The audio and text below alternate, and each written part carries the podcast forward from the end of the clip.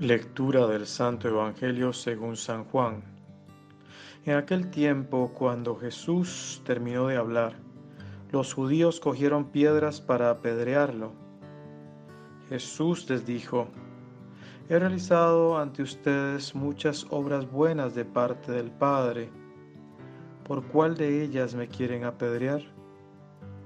Le contestaron los judíos: No te queremos apedrear por ninguna obra buena, sino por blasfemo, porque tú, no siendo más que un hombre, pretendes ser Dios. Jesús les replicó: ¿No está escrito en su ley, yo les he dicho, ustedes son dioses? Ahora bien, si ahí se llama dioses a quienes fue dirigida la palabra de Dios, y la Escritura no puede equivocarse, ¿cómo es que a mí, a quien el Padre consagró y envió al mundo, me llaman blasfemo, porque he dicho, soy Hijo de Dios? Si no hago las obras de mi Padre, no me crean. Pero si las hago, aunque no me crean a mí, crean a las obras, para que puedan comprender que el Padre está en mí y yo en el Padre. Trataron entonces de apoderarse de él, pero se les escapó de las manos.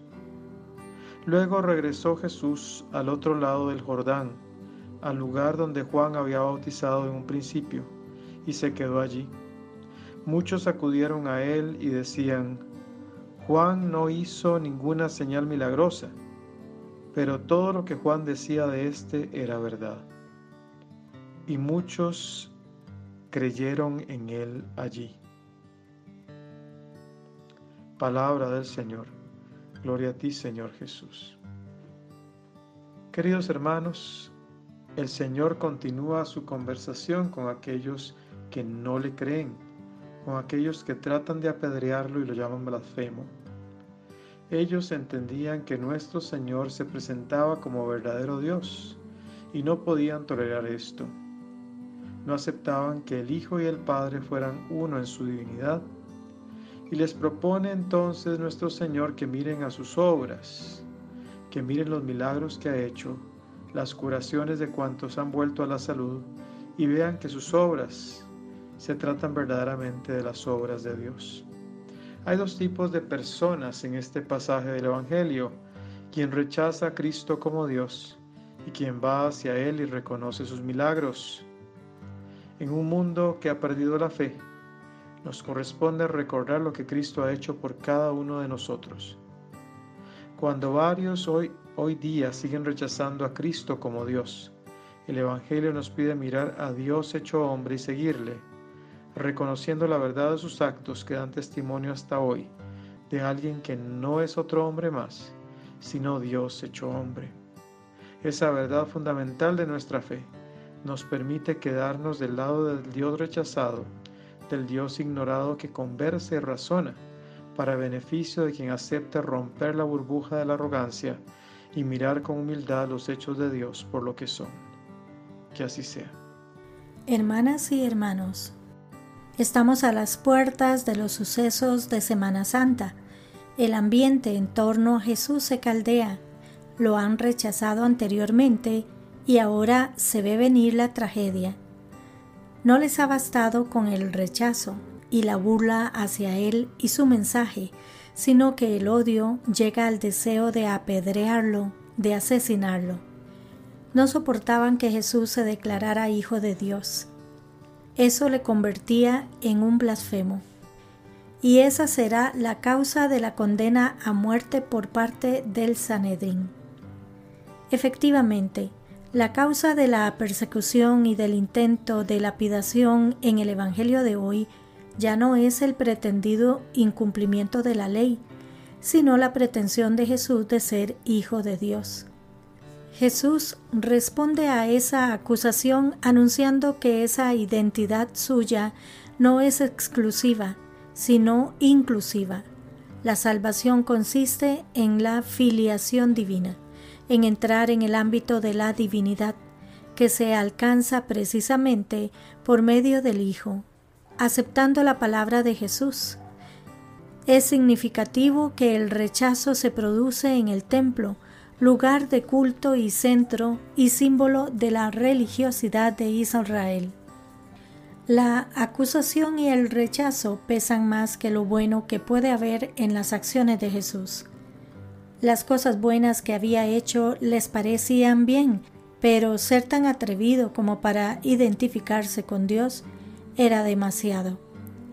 La ceguera no les permitía ver en las obras de Jesús la presencia y ni la acción de Dios.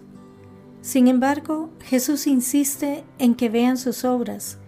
Ellas muestran que su vida está dedicada a hacer la voluntad del Padre y por eso había dicho, «Soy Hijo de Dios».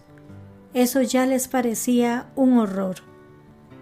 Pero debemos reconocer que no es fácil aceptar la condición divina de uno que, pese a todo, no deja de ser un hombre.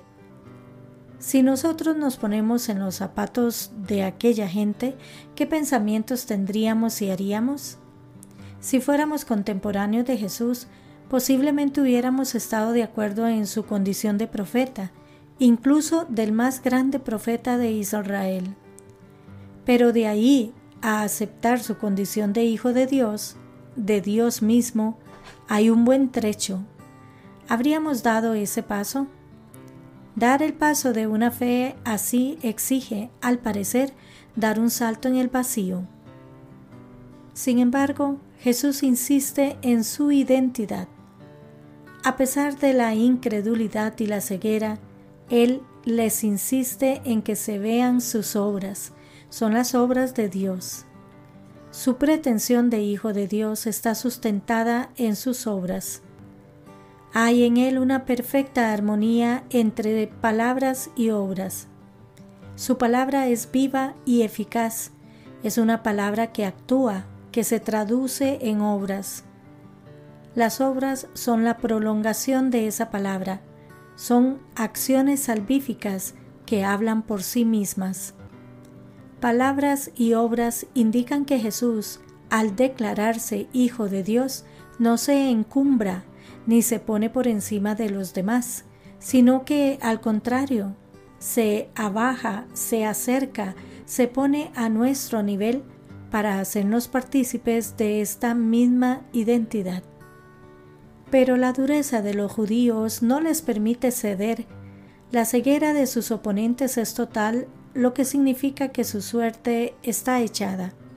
Por eso, se retira del templo y se va al desierto, al lugar de sus orígenes, del bautismo de Juan, del comienzo de su ministerio y de sus primeros discípulos.